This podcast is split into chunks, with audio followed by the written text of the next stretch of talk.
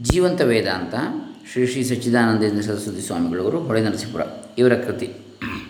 ಈ ಪ್ರವಚನ ಮಾಲಿಕೆಯಲ್ಲಿ ಈಗಾಗಲೇ ನಾವು ಮೂವತ್ತ ನಾಲ್ಕು ಕಂತುಗಳನ್ನು ನೋಡಿದ್ದೇವೆ. ಇವತ್ತು ಮೂವತ್ತೈದನೇ ಕಂತು.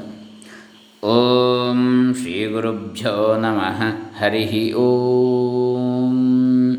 ಶ್ರೀ ಗಣೇಶಾಯ ನಮಃ.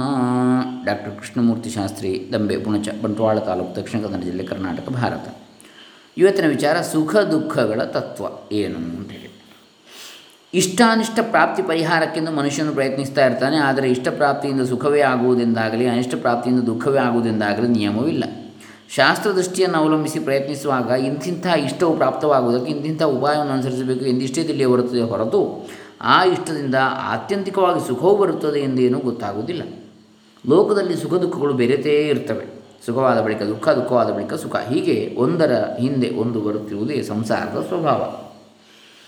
ಈ ಪ್ರಪಂಚವು ಸ್ವಭಾವದಿಂದಲೇ ಹೀಗೆ ಸುಖ ದುಃಖ ಮಿಶ್ರವಾಗಿದ್ದುಕೊಂಡಿರುವುದೋ ಅಥವಾ ಸುಖ ದುಃಖಗಳು ಈಶ್ವರ ಸೃಷ್ಟವಾಗಿರುವೋ ಈಶ್ವರನು ಇದನ್ನು ಸೃಷ್ಟಿಸಿದ್ದರೆ ಅವನು ಇಲ್ಲಿ ದುಃಖವನ್ನು ಏಕೆ ಸೃಷ್ಟಿಸಬೇಕು? ಸರ್ವಶಕ್ತನಾದರೆ ಜೀವನವನ್ನೆಲ್ಲ ಸುಖಮಯವಾಗಿ ಸೃಷ್ಟಿಸುವುದಕ್ಕೆ ಅವನಿಂದ ಆಗುತ್ತಿರಲಿಲ್ವೇ ಎಂಬುದೊಂದು ಪ್ರಶ್ನೆಯನ್ನು ಕೆಲವರು ಎತ್ತುತ್ತಿರ್ತಾರೆ. ನಮ್ಮ ಜೀವನವೆಲ್ಲ ದುಃಖಮಯವೇ ಎಂದು ಹೇಳುವವರ ಅಭಿಪ್ರಾಯವು ಅನುಭವವಿರುವುದೆಂದು ಅನುಭವವಿರುವುದು ವಿರುದ್ಧವೆಂದು ಹೇಳಬೇಕಾದದ್ದೇ ಇಲ್ಲ. ಅಂದರೆ ಯಾವಾಗಲೂ ದುಃಖಮಯ ಅಲ್ಲ. ಸುಖವಿಲ್ಲದಿದ್ದರೆ ಇಲ್ಲಿ ಜೀವಿಸಿರಬೇಕೆಂದು ಜನರು ಏಕೆ ಪ್ರಯತ್ನ ಪಡ್ತಾ ಇದ್ದರು ಆದರೆ ದುಃಖವೇ ಇಲ್ಲವೆಂಬುದು ಅಷ್ಟೇ ತಪ್ಪು ಭಾವನೆ. ಯಾಕಂದರೆ ಆಧ್ಯಾತ್ಮಿಕ ಆದಿಭೌತಿಕ ಮತ್ತು ಆದಿದೈವಿಕವಾದ ದುಃಖಗಳು ನಮಗೆ ಅನುಭವದಲ್ಲಿ ಕಾಣಬರುತ್ತಲೇ ಇರ್ತವೆ. ಹಸಿವು, ಬಾಯಾರಿಕೆ, ರೋಗ, ಮುಪ್ಪು, ಸಾವು ಇವು ಯಾರಿಗೂ ತಪ್ಪಿದ್ದಲ್ಲ. ಇವುಗಳಲ್ಲದೆ ಸಾಂಕ್ರಾಮಿಕ ರೋಗಗಳು, ಕ್ಷಾಮಗಳು, ಯುದ್ಧಗಳು, ರಾಜಕೀಯ ಕೊಲೆಗಳು ಇವುಗಳು ಆಗಿಂದಾಗೆ ನಡೆದೇ ಇರ್ತವೆ. ಹೀಗೆ ಆಧ್ಯಾತ್ಮಿಕ ಅಂದರೆ ಶರೀರದ್ದು, ಯಾವುದು ಹಸಿವು, ಬಾಯಾರಿಕೆ, ರೋಗ, ಮುಪ್ಪು, ಸಾವು. ಆದಿ ಭೌತಿಕ ಅಂತ ಹೇಳಿದರೆ ಇವು ಯಾವುದು ಸಾಂಕ್ರಾಮಿಕ ರೋಗಗಳು, ಕ್ಷಾಮಗಳು, ಯುದ್ಧಗಳು ರಾಜಕೀಯ ಕೊಲೆಗಳು ಇವುಗಳು. ಇನ್ನು ಆದಿ ದೈವಿಕ ಹುಲಿ, ಕರಡಿ, ಸಿಂಹ, ಹಾವು, ಚೇಳು ಮುಂತಾದ ದುಷ್ಟ ಮೃಗಗಳು ಜನರ ಮೇಲಿನ ಬಿದ್ದವರನ್ನು ಕೊಲ್ತವೆ. ಪ್ರಾಣಿಗಳು ಒಂದು ಮತ್ತೊಂದನ್ನು ಕೊಂದು ಜೀವಿಸ್ತವೆ. ನೆಲವು ಗುಡುಗುವುದು, ಅತಿವೃಷ್ಟಿ, ಸಿಡಿದು ಬಡಿಯುವುದು, ನದಿಗಳು, ಸಮುದ್ರವು ಉಕ್ಕೇರುವುದು ಸುಂಟ್ರ ಹಾವಳಿಯನ್ನು ಮಾಡುವಂಥದ್ದು, ಕಾಡ್ಗಿಚ್ಚು ಎದ್ದುಕೊಂಡು ಅಗಣಿತ ಪ್ರಾಣಿಗಳನ್ನು ಕೊಲ್ಲುವಂಥದ್ದು ಇವಕ್ಕೆಲ್ಲೂ ಕಡಿಮೆ ಇಲ್ಲ ಇವೆಲ್ಲ ಆದಿ ದೈವಿಕ ಅಂತ ಹೇಳಲ್ಪಡ್ತವೆ ಇವುಗಳಿಲ್ಲದಿರುವಾಗಲೂ ಕೆಲವು ಜನರು ಅಂಗವಿಕಲರಾಗಿ ಹುಟ್ಟುತ್ತಾರೆ. ಇಷ್ಟೆಲ್ಲ ಏನೂ ಇಲ್ಲದಿದ್ದರೂ ಕೂಡ. ಕೆಲವರು ಪತ್ನಿ, ಪುತ್ರಾದಿಗಳ ವಿಯೋಗದಿಂದ ನರಳುತ್ತಾರೆ ಕಾರಣಾಂತರದಿಂದ ಬೆಲೆಯುಳ್ಳ ಮೈತ್ರಿಯು ತಪ್ಪಿ ಹೋಗ್ತದೆ. ಭಾರ್ಯ ವ್ಯಾಪಾರದಲ್ಲಿ, ಮೈತ್ರಿ ಅಂದರೆ ಫ್ರೆಂಡ್ಶಿಪ್ ಗೆಳೆತನ. ಭಾರ್ಯ ವ್ಯಾಪಾರದಲ್ಲಿ ಧನ ನಾಶವಾಗ್ತದೆ ಇಂತಹ ದುಃಖಗಳು ಬಲವಾದಾಗ ವಿದ್ವತ್ತೆ, ಕೀರ್ತಿ, ಬಿರುದು, ಧನ ಸಂಪತ್ತಿ ಮುಂತಾದವುಗಳಿಂದ ಆಗಬಹುದಾದ ಸುಖಕ್ಕೆ ಆತಂಕ ಬರ್ತದೆ.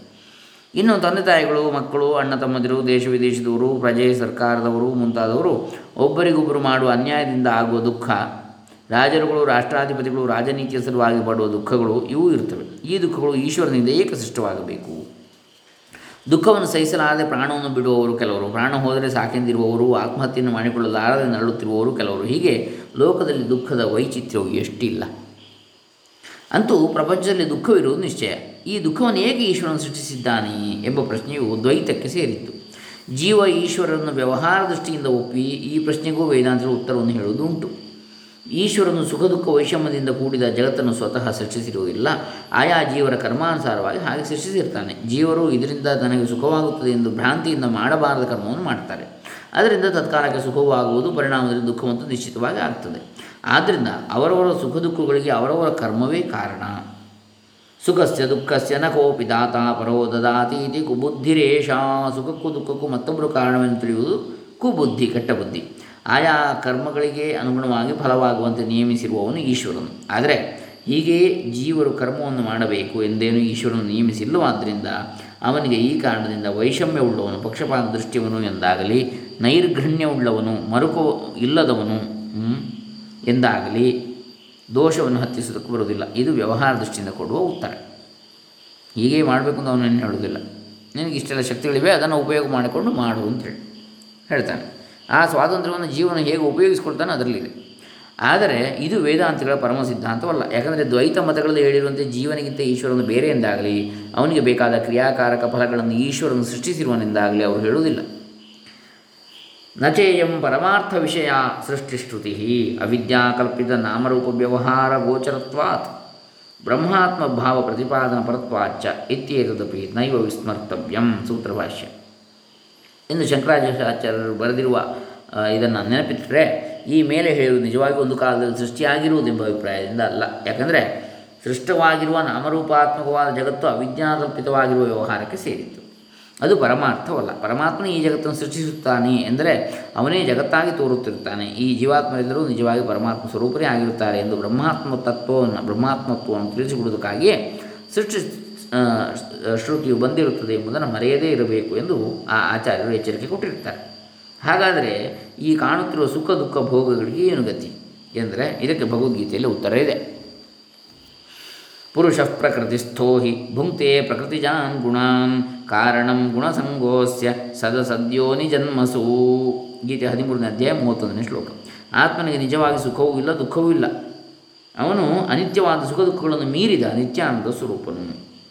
ಆದರೂ ಅವಿದೆಯಿಂದ ತೋರುತ್ತಿರುವ ಪ್ರಕೃತಿಯಲ್ಲಿ ಅಭಿಮಾನ ಬಿಟ್ಟುಕೊಂಡಿರುವುದರಿಂದ ಶರೀರ, ಇಂದ್ರಿಯ, ಮನಸ್ಸುಗಳ ಆಕಾರದಲ್ಲಿ ಪರಿಣಮಿಸಿರುವ ಪ್ರಕೃತಿಯೇ ನಾನು ಎಂದು ಬಟ್ಟ ಹಿಡಿದಿರುವುದರಿಂದ ಆ ಪ್ರಕೃತಿಯ ಗುಣಗಳಾದ ಸುಖ, ದುಃಖ, ಮೋಹಗಳನ್ನು ಜನರು ಅನುಭವಿಸುತ್ತಿರುತ್ತಾರೆ ಕನಸು ಇರುವವರೆಗೂ ಅಲ್ಲಿ ಆಗುವ ಸುಖ, ದುಃಖಗಳು ನಿಜವಾಗಿರುವವೆಂದೇ ಜನರ ಗಟ್ಟಿಯಾದ ಭಾವನೆ ಇರುವುದಲ್ವೇ ಹಾಗೆಯೇ ಅವಿದ್ಯೆಯಿಂದ ಶರೀರಾದಿಗಳ ತಾದಾತ್ಮ್ಯವನ್ನು ಮಾಡಿಕೊಂಡಿರುವವರೆಗೂ, ಅದೇ ತಾನು ಅಂತೇಳಿ ಶರೀರಾದಿಗಳನ್ನು ಮಾಡಿಕೊಂಡಿರುವವರೆಗೂ ಸುಖ, ದುಃಖಗಳು ಸತ್ಯವೆಂದೇ ತೋರ್ತಾ ಪ್ರಕೃತಿ ಗುಣಗಳಾದ ಸತ್ವ ರಜಸ್ ತಮಸ್ಸುಗಳಲ್ಲಿ ಸಂಘವಿರುವುದೇ ಹೊರಗಿನ ವಿಷಯಗಳಲ್ಲಿ ರಾಗದ್ವೇಷಗಳಿರುವುದೇ ಆಯಾ ಕಾಮವಾಸನೆಯಿಂದ ಆಯಾ ಕರ್ಮ ಫಲಭೋಗಕ್ಕೆ ತಕ್ಕ ಜನ್ಮಗಳನ್ನು ಪಡೆಯುವುದಕ್ಕೆ ಕಾರಣವಾಗಿದೆ. ಅವಿದ್ಯಾ, ಕಾಮ, ಕರ್ಮ ಅಂಥೇಳಿ ಜನರಿಗೆ ಈ ಸುಖ ದುಃಖಮಯವಾಗಿರುವ ಸಂಸಾರದಲ್ಲಿಯೇ ಇದ್ದು ಜೀವಿಸಬೇಕೆಂಬ ಆಗ್ರಹವಿರುವುದು ಏಕೆ? ಅಂದರೆ, ಅವರಿಗೆ ಸ್ವಭಾವದಿಂದಲೇ ಆತ್ಮನು ಪ್ರಿಯನಾಗಿರ್ತಾನೆ. ಶ್ರುತಿಯು ಹೀಗೆಂದು ಇದನ್ನು ಅನುವಾದ ಮಾಡ್ತಾ ತದೇತತ್ ಪ್ರೇಯ ಪುತ್ರಾನ್ ಪ್ರೇಯೋ ವಿತ್ತಾತ್ ಪ್ರೇಯೋ ಅನ್ಯಸ್ಮಾತ್ ಸರ್ವಸ್ಮಾತ್ ಅಂತರತರಂ ಯದಯಮಾತ್ಮ ಬೃಹದಾರಣ್ಯಕ್ಕೆ ಕೊಂದು ನಾಲ್ಕು ಎಂಟು ಈ ಆತ್ಮತತ್ವವು ಮಗನಿಗಿಂತ ಪ್ರಿಯವಾದದ್ದು, ವಿತ್ತಕ್ಕಿಂತಲೂ ಹಣಕ್ಕಿಂತಲೂ ಪ್ರಿಯವಾದದ್ದು, ಮಿಕ್ಕ ಎಲ್ಲಕ್ಕಿಂತಲೂ ಪ್ರಿಯವಾದದ್ದು. ಯಾಕಂದರೆ ಇದು ಎಲ್ಲಕ್ಕೂ ಒಳಗಿರುವ ನಮ್ಮ ಸ್ವರೂಪವಾಗಿರುತ್ತದೆ. ಈ ಆನಂದವು ನಮ್ಮಲ್ಲಿದೆ. ಆದ್ದರಿಂದ ನಮ್ಮ ಮೇಲೆ ನಮಗೆ ಬಹಳ ಪ್ರೇಮ. ಹೇಗಾದರೂ ಮಾಡಿ ಬದುಕಿರಬೇಕು. ಜೀವನ್ ಭದ್ರಾಣಿ ಪಶ್ಯತಿ. ಬದುಕಿದ್ದರೆ ಹೇಗಾದರೂ ಶುಭವಾದೀತು ಎಂದೇ ಜನರು ಹಾರೈಸ್ತಾರೆ. ಅವರಿಗೆ ಸುಖವು ಬೇಕು, ನಿಜವಾದ ಸುಖವು ಯಾವುದೆಂಬುದು ತಿಳಿಯದು. ಆದ್ದರಿಂದ ಈಗ ಕಾಣುವಷ್ಟು ಸುಖವನ್ನು ಹೇಗಾದರೂ ಉಳಿಸಿಕೊಳ್ಳಬೇಕು, ಹೇಗಾದರೂ ಆತ್ಮರಕ್ಷಣೆಯನ್ನು ಮಾಡಿಕೊಳ್ಳಬೇಕು ಎಂದು ಹೊಣಿಸ್ತಾ ಇರ್ತಾರೆ. ನದಿಗಳು ಮೇಲಕ್ಕೆ ಉಕ್ಕೇರುವುದು ಕಂಡಿದ್ದರೂ ಜನರು ಅವುಗಳ ದಡದಲ್ಲಿಯೂ ಗುಡಿಸಲುಗಳನ್ನು ಕಟ್ಟಿಕೊಂಡು ಹೇಗೋ ಜೀವಿಸ್ತಾರೆ. ಕಾಡುಗಳಿಂದ ಹುಲಿ ಕರಡಿ ಮುಂತಾದ ದುಷ್ಟ ಪ್ರಾಣಿಗಳು ಇದ್ದರೂ ಬಂದೂಕು ಮುಂತಾದ ಆಯುಧಗಳ ಸಹಾಯದಿಂದ ಆ ಅಪಾಯದ ಸ್ಥಳಗಳಲ್ಲಾದರೂ ವಾಸ ಮಾಡಿಕೊಂಡಿರ್ತಾರೆ ಚಿನ್ನ ಬೆಳ್ಳಿಗಳ ಒಡವೆಗಳು ಕಳ್ಳಕಾಗರಿಗೆ ಅವಕಾಶವನ್ನು ಕೊಡುತ್ತವೆ ಎಂದು ತಿಳಿದಿದ್ದರೂ ಪೊಲೀಸರ ಸಹಾಯವನ್ನು ಪಡೆದುಕೊಂಡಾದರೂ ಅವುಗಳನ್ನು ಧರಿಸಿ ಸುಖ ಪಡಬೇಕೆಂದು ಬಯಸ್ತಾರೆ. ಔಷಧಿಯನ್ನು ತೆಗೆದುಕೊಂಡಾದರೂ ರೋಗ ರುಜಿನಗಳನ್ನು ಪರಿಹರಿಸಿಕೊಂಡು ಜೀವಿಸಿರಬೇಕೆಂತಾರೆ ದುಃಖವೆಂಬುದು ವ್ಯವಹಾರ ದೃಷ್ಟಿಯಿಂದ ಪಾಪದ ಫಲ. ಪಾಪವೆಂಬುದು ಪ್ರಕೃತಿಯಲ್ಲಿ ತಾದಾತ್ಮ್ಯವನ್ನು ಹೊಂದಿದ್ದರ ಫಲ. ಪ್ರಕೃತಿಯೇ ತಾನು, ದೇಹವೇ ತಾನು ಅಂತ ತಿಳಿದಿದ್ದರ ಫಲ, ಪಾಪ, ಪುಣ್ಯ ಇತ್ಯಾದಿಗಳು. ಅದಲ್ಲ ತಾನು ಅದೆಲ್ಲ ಹಿಂದಿರುವ ಒಂದು ಚೈತನ್ಯ ಶಕ್ತಿ ತಾನು ಅಂತ ತಿಳ್ಕೊಂಡ್ರೆ ಅದು ಯಾವುದೂ ಇಲ್ಲ. ಕ್ಷಾಮಡಾಮರಗಳು, ರಾಜಕೀಯ ವಿಪ್ಲವಗಳು ಮುಂತಾದವುಗಳು ಏತಕ್ಕೆ ಬರ್ತವೆ ಎಂದರೆ ಪುಣ್ಯ ಪಾಪಗಳು ವ್ಯಕ್ತಿಗಳಿಗೆ ಅನ್ವಯಿಸುವಂತೆ ಸಮಾಜಕ್ಕೂ ಅನ್ವಯಿಸ್ತವೆ ಜನರು ಕಾಮ, ವಿಲಾಸ ಜೀವನ, ದುರಾಶೆ ಇವುಗಳಿಗೊಳಗಾಗಿ ಮಾಡಬಾರದ ಕ್ರಮಗಳನ್ನು ಮಾಡ್ತಾರೆ. ಅದರಿಂದ ಇಡೀ ಸಮಾಜವೇ ದುಃಖಕ್ಕೊಳಗಾಗಬೇಕಾಗ್ತದೆ ಪುನರ್ ದರಿದ್ರ ಪುನರೇವ ಪಾಪಿ ಎಂಬಂತೆ ಮತ್ತೆ ಮತ್ತೆ ಪಾಪಗಳನ್ನು ಮಾಡಿ ಮತ್ತೆ ಮತ್ತೆ ದುಃಖಗಳನ್ನು ಅನುಭವಿಸುವುದು ಪ್ರಕೃತಿ ಸ್ಥತ್ವ ರೂಪವಾದ ಶರೀರಾದಿ ತಾದಾತ್ಮ್ಯವುಳ್ಳವರಿಗೆ ತಪ್ಪಿದ್ದಲ್ಲ. ಪಾಪಕ್ಕೆ ತಕ್ಕ ಪ್ರಾಯಶ್ಚಿತ್ತವೇ ದುಃಖ. ಪುಣ್ಯ ಪಾಪಗಳನ್ನು ನಾವೇ ಆಹ್ವಾನಿಸಿಕೊಂಡಿರ್ತೇವೆ. ನಾವೇ ಅವುಗಳ ಫಲವಾಗಿ ಅನಿತ್ಯವಾದ ಸುಖ ದುಃಖಗಳನ್ನು ಅನುಭವಿಸ್ತಾ ಇರ್ತೇವೆ. ಆದರೆ ಅಧ್ಯಾತ್ಮ ದೃಷ್ಟಿಯಿಂದ ನೋಡಿದರೆ ಇದು ವ್ಯವಹಾರ ದೃಷ್ಟಿಯಿಂದ ಆಯಿತು. ದುಃಖಗಳು ಎಚ್ಚರಿಕೆಯನ್ನು ಕೊಡುವುದಕ್ಕೆ ಬರ್ತವೆ ಎಂದು ಹೇಳಬಹುದು. ಈ ಕ್ಷಣಿಕ ಸುಖಗಳಿಗೆ ಮರಳಾಗಬೇಡಿ. ಸುಖ ದುಃಖಗಳ ಎರಡನ್ನೂ ಮೀರಿದ ಆನಂದ ಹೊಂದಿದೆ. ಅದೇ ಪರಮಾತ್ಮನ ಸ್ವರೂಪ. ಅದೇ ನಿಮ್ಮಗಳ ಆತ್ಮ. ನೀವು ಅನುಭವಿಸುತ್ತಿರುವ ಎನ್ನುವ ಲೌಕಿಕ ಸುಖವು ಅದರದೇ ಒಂದು ಅಂಶ ಏತಸ್ಯೈವಾನಂದಸ್ಯಾನ್ಯಾನಿ ಭೂತಾನಿ ಮಾತ್ರ ಉಪಜೀವಂತಿ. ಬೃಹದಾರಣ್ಯಕ ಶ್ರುತಿ ಇದೆ. ದುಃಖಗಳು ಜನರಿಗೆ ಎಚ್ಚರಿಕೆಯನ್ನು ಕೊಡ್ತಾ ಇವೆ. ಈ ದೃಷ್ಟಿಯಿಂದ ಈಶ್ವರನು ಕರ್ಮಾನುಸಾರವಾಗಿ ದುಃಖವನ್ನು ಕೊಡುವುದು, ಬೆಂಕಿಯನ್ನು ಮುಟ್ಟಬೇಡ, ಕೈ ಸುಡುತ್ತದೆ ಎಂದು ಹೇಳುವ ತಂದೆ ತಾಯಿಗಳಂತೆ ಹಿತದೃಷ್ಟಿಯಿಂದಲೇ. ಯಾಕಂದರೆ ನಿತ್ಯಾನಂದ ಸ್ವರೂಪನಾದ ಈಶ್ವರನೇ ನಮ್ಮ ಆತ್ಮ. ಆದ್ದರಿಂದ ಎಲ್ಲರೂ ವಿಷಯಗಳಿಂದ ಆಗುವ ದುಃಖವನ್ನು ಲಕ್ಷ್ಯದಲ್ಲಿ ಇಟ್ಟುಕೊಳ್ಳಲಿ ಎಂಬ ಹಿತದೃಷ್ಟಿಯಿಂದ ಎನ್ನಬಹುದು. ಸುಖ ದುಃಖಗಳು ಎರಡೂ ಬಂದು ಬಂದು ನಮಗೆ ನಿತ್ಯಾನಂದ ನೆನಪನ್ನು ಕೊಟ್ಟು ಹೋಗ್ತಾ ಇವೆ. ಸುಖವು ನಾನು ನಿತ್ಯನಲ್ಲ ಆ ನನ್ನಲ್ಲಿರುವ ಮೋಹವನ್ನು ಬಿಟ್ಟು ನಿತ್ಯ ಸುಖವನ್ನು ಅರಿತುಕೋ ಎನ್ನುತ್ತದೆ. ದುಃಖವು ವಿಷಯ ಭೋಗದಿಂದಲೇ ನಿನಗೆ ಈ ಸಂಕಟ ಒದಗುತ್ತಿದೆ ನೀನು ಈಗಲಾದರೂ ಹಿಂತಿರುಗು ಎನ್ನುತ್ತದೆ. ಇದೇ ಸುಖ ದುಃಖಗಳ ವಿಷಯಕ್ಕೆ ನಾವು ಕಲಿತುಕೊಳ್ಳಬೇಕಾಗಿರುವಂಥ ಪಾಠ. ನಾವು ಮಾಡುವ ಕರ್ಮಗಳಿಂದಲೇ ನಮಗೆ ಸುಖ ದುಃಖಗಳು ತೋರ್ತಾ ಇರ್ತವೆ. ಆದರೆ ಅದೇ ಕರ್ಮವನ್ನು ಪ್ರಕಾರಾಂತರದಿಂದ ಮಾಡಿದರೆ, ಬೇರೆ ರೀತಿಯಲ್ಲಿ ಮಾಡಿದರೆ ಸುಖ ದುಃಖಗಳನ್ನು ಮೀರಿದ ಪರಮಾನಂದವನ್ನು ಪಡೆದುಕೊಳ್ಳಬಹುದು. ಈ ಪ್ರಕಾರವನ್ನು ಕರ್ಮಯೋಗವೆಂದು ಶಾಸ್ತ್ರದಲ್ಲಿ ಕರೆದಿರುತ್ತದೆ. ಪುಣ್ಯಕರ್ಮವನ್ನು ಮಾಡುವವರ ಸಂಘದಿಂದ ನಮಗೆ ಪುಣ್ಯವಾಸನೆಯು, ಪಾಪಿಗಳ ಸಂಘದಿಂದ ಪಾಪಕರ್ಮ ವಾಸನೆಯು ಎದ್ದುಕೊಳ್ಳುತ್ತವೆ. ಇದರಿಂದಲೇ ಸುಖ ದುಃಖಗಳು ಉಂಟಾಗ್ತಿರ್ತವೆ. ಆದರೆ ಸತ್ಸಂಗದಿಂದ ವಿಷಯಗಳ ಸಂಘವನ್ನು ತಿಳಿದು ಕರ್ಮಯೋಗವನ್ನು ಮಾಡಿ ಆನಂದ ಸ್ವರೂಪನಾದ ಆತ್ಮನನ್ನು ಪಡೆದುಕೊಳ್ಳುವ ಮಾರ್ಗವು ದೊರಕುತ್ತದೆ. ಸಂಸಾರದಲ್ಲಿ ದುಃಖ ಉಂಟಾಗುತ್ತಿರುವುದು ನಿಜ. ಇದನ್ನು ಮನಸ್ಸಿಗೆ ತಂದುಕೊಂಡು ಸಂಸಾರವನ್ನು ಮೀರಿದ ಪರಮಾನಂದವನ್ನು ಪಡೆದುಕೊಳ್ಳಬೇಕೆಂಬ ಹಂಬಲವನ್ನು ಉಂಟು ಮಾಡಿಕೊಳ್ಳಬೇಕು ಜನ್ಮ ಮೃತ್ಯು ಜನಾವ್ಯಾಧಿ ದುಃಖ ದೋಷಾನುದರ್ಶನಂ ಗೀತೆ ಹದಿನೈದು ಹದಿಮೂರನೇ ಅಧ್ಯಾಯ ಎಂಟನೇ ಶ್ಲೋಕ. ಇಲ್ಲಿ ಹುಟ್ಟುವುದೆಂಬ ದುಃಖ, ಸಾಯುವುದೆಂಬ ದುಃಖ ಮುಪ್ಪೆಂಬ ದುಃಖ, ರೋಗವೆಂಬ ದುಃಖ. ಇಂಥ ದುಃಖ ನಿಮಿತ್ತಗಳು ಒಂದರ ಹಿಂದೊಂದು ಬರುತ್ತಲೇ ಇರ್ತವೆ. ಹೀಗೆ ಸಂಸಾರವು ದುಃಖಮಯವಾಗಿರ್ತದೆ. ಈ ದುಃಖರೂಪವಾದ ದೋಷವು ಸಂಸಾರದಲ್ಲಿ ಇದೆ ಎಂಬುದನ್ನು ಮತ್ತೆ ಮತ್ತೆ ಅನುಶೀಲನೆ ಮಾಡುತ್ತಿರುವುದು ಜ್ಞಾನಕ್ಕೆ ಕಾರಣ. ಅಜವು, ಅಮ, ಅಜರವು, ಅಮರವು, ನಿರಾಮಯವೂ ಆಗಿರುವ ಪರಮಾತ್ಮತ್ವವು ನಮ್ಮ ಆತ್ಮವಾಗಿದೆ, ಆತ್ಮನಾಗಿದೆ ಎಂದು ಹೇಳುವ ಶಾಸ್ತ್ರಕ್ಕೆ ಕಿವಿ ಕೊಡುವಂತೆ ಮಾಡುವುದಕ್ಕೆ ಸುಖಾನುಶೀಲನವು ಒಂದು ಪರಮ ಸಾಧನವಾಗಿರ್ತದೆ. ಹೀಗೆ ಸುಖ ದುಃಖ ಅನುಭವದಿಂದ ಅದರ ತತ್ವವನ್ನು ಮನಸ್ಸಿನಲ್ಲಿ ಹೊರನಾಡಿಸುವುದೆಂಬ ಜ್ಞಾನ ಸಾಧನವು ವ್ಯವಹಾರದಲ್ಲಿರುವುದು ಮುಮುಕ್ಷುಗಳಿಗೆ ಒಂದು ವರವಾಗಿರುತ್ತದೆ ಅಂತೇಳಿ ಹೇಳ್ತಾರೆ ಸ್ವಾಮಿಗಳು. ಮುಂದೆ ಕರ್ಮ ನಿಯಮ ಅಂಥೇಳಿ ಮುಂದಿನ ಅಧ್ಯಾಯ. ಅದನ್ನು ನಾವು ಮುಂದಿನ ದಿನಗಳಲ್ಲಿ ನೋಡೋಣ. ಹರೇ ರಾಮ, ಶ್ರೀ ಶ್ರೀ ಶ್ರೀ ಸಚ್ಚಿದಾನಂದೇಂದ್ರ ಸರಸ್ವತಿ ಚರಣಾರವಿಂದ ಅರ್ಪಿತಮಸ್ತು ಓಂ ದತ್ಸತ್. ಸರ್ವೇ ಜನಾ ಸುಖಿನೋ ಭವಂತು.